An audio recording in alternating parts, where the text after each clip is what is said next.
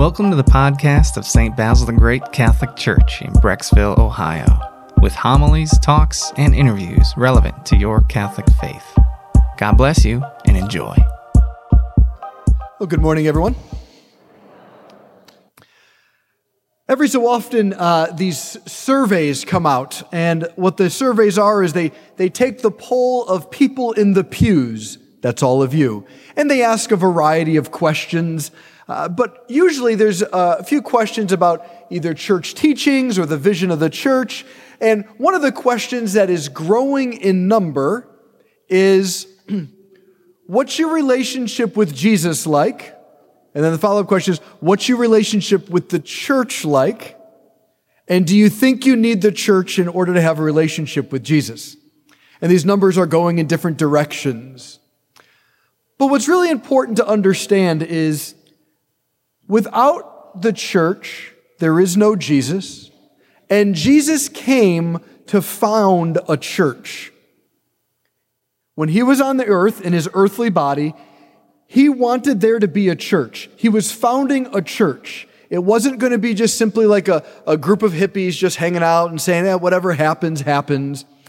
He had an intentional community, and then that community was going to be run a certain way with a hierarchy involved. Yes, all the things that we sometimes at parties go, I don't know about the church, but I'm okay with God. All of that Jesus intended for his followers. Every single thing of it. Why is this important? Well, I mean, at this point, it's probably been almost 10 years. There was a song on YouTube that came out and it had around 5 million views at the time. And it was this guy who was a, kind of, it was a mediocre rap, if you ask me, but he was a rapper of some sort. And uh, he was rapping and he was trying to create, the, the main point of the song was this Jesus did not want religion, he came to abolish religion. He doesn't want organized religion or a church. And it's just a trope that we've heard so many times that maybe in an unconscious way, we've even said it. But what we need to get back to is saying, well, did Jesus want a church? And if so, what was the church meant to be and to do? And how do we know any of this? Because if he didn't found a church, boy, we could have all been at a nice buffet this morning somewhere, you know? But if he did plan to there be a church, we're right in line with God's plan for your flourishing. So let's get to the gospel. Jesus asks his followers, Who do people say that I am? And then he says, Who do you say that I am?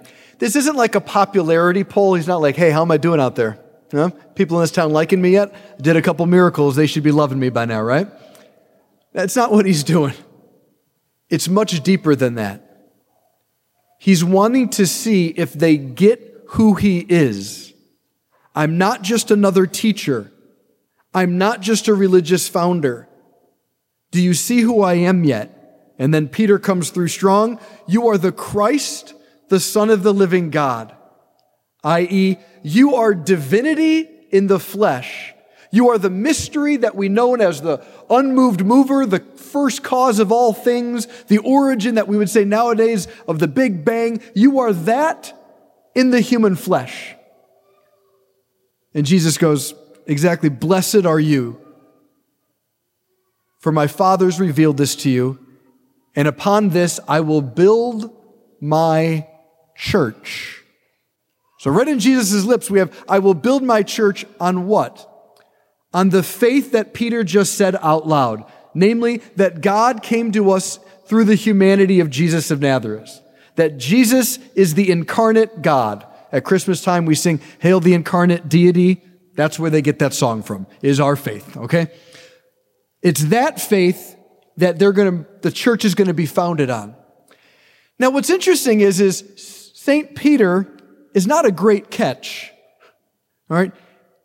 Many people out here in Brecksville, we, many of you own companies, run companies, are managers and supervisors of people. You run your organizations better than the church has ever run the church. And you do a great gift by doing that. You should run it really well. Your employees thank you for being organized and responsible and doing things really well. You should. Jesus is weird. He chose people who weren't good at that to do that job. This is the first passage. Next week, you're going to hear, which is the continuation of this same story. This Peter, who got it right, who said the right thing, next week, Jesus says, Get behind me, Satan. That same guy. Peter, the one the church is founded on, denies Jesus three times when he needs him the most. Always putting his foot in his mouth because he says the wrong thing, can't even walk on water on his own, and is scared all the time. the leaders of the church, we ain't never getting it right. So if you're like, oh gosh, the leaders of the church, right, yes, they're disappointing. Yes, oftentimes the leaders of the church lack certain skills that we wish they had. No question about it. I don't think anyone in the church would say, yeah, we got the greatest leaders in the whole world. Not the case. Never been the case. And we're still here 2,000 years later. Let me go through a little litany for you of who God likes to work with. St. Paul, the greatest missionary ever, uh, conspired to murder a man before he became St. Paul. All right? How about St. Thomas? He's forever known as Doubting Thomas.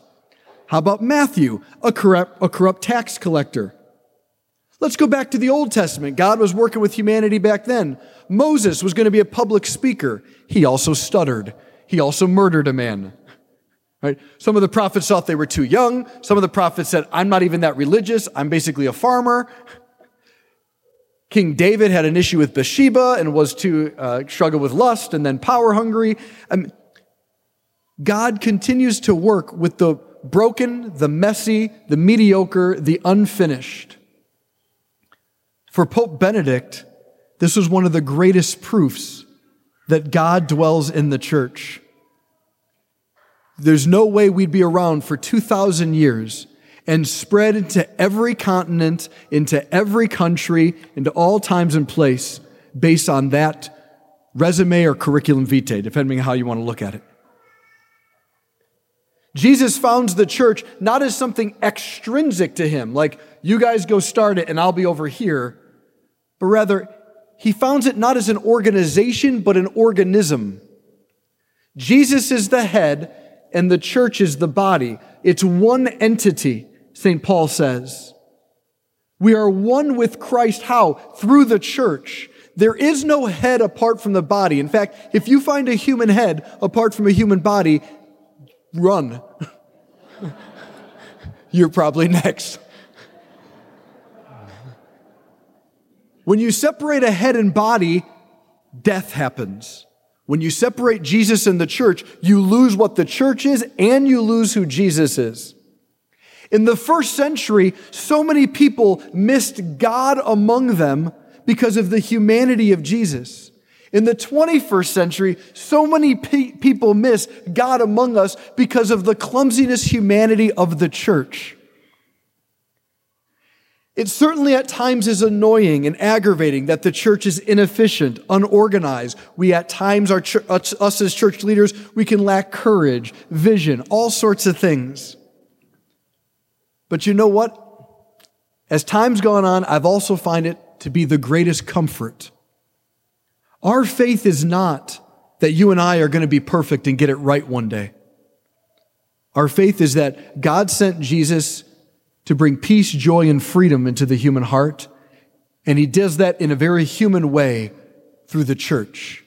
Our faith is that he's at work through, with, and at times in spite of the brokenness of our humanity. If things were dependent on us getting it right, this, this business would have gone away a long time ago.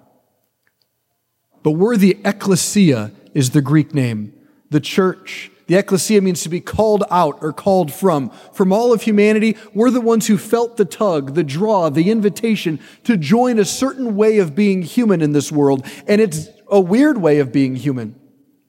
We believe the God of the universe speaks to us in human stories that are over 2,000 years old, known as the Bible. We believe the God of the universe became one of us, suffered and died and rose, and remains with us under the appearance of the sacraments but his power continues to pour out. We believe Jesus hides himself in all the poor and needy that present themselves throughout our lives. We believe that two people can still fall in love and stay in love and live a sacrificial life. We believe that we can pray and things can happen and change in this world. We have hope that no matter what addiction, struggle, disease, illness, injustice, political regime, or anything going on, nothing is stronger than Him. We're weird. We're strange, and to the world we sound naive. Also, we believe that men who go, need to go to confession often, they're our leaders.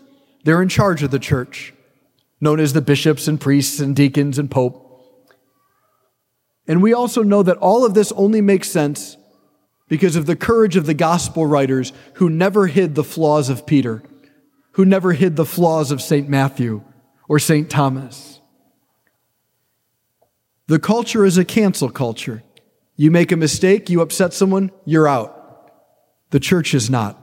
We are a merciful culture. You make a mistake, you offend, you hurt, let's sit down and talk. Let me get my purple stole, give you some healing, and let's get you back in the game. We have a lot of good news to offer the world, and all of you are a part of this 2,000 year old family.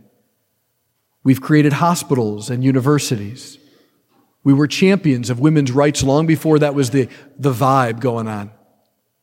We've had philosophers, theologians, doctors, nurses, artists, poets, farmers, bakers, homemakers, educated, uneducated, rich, poor, people speaking every language known to man. All of them have united, not through democratic processes or anything like that, but through believing that the God of the universe showed up 2,000 years ago in human form. He died and rose and remains with us in very human ways, known as the church. This is our heritage, and it's up to us to grow in it so that we can be the face of God for the world. Amen. We hope you enjoyed this audio from our parish.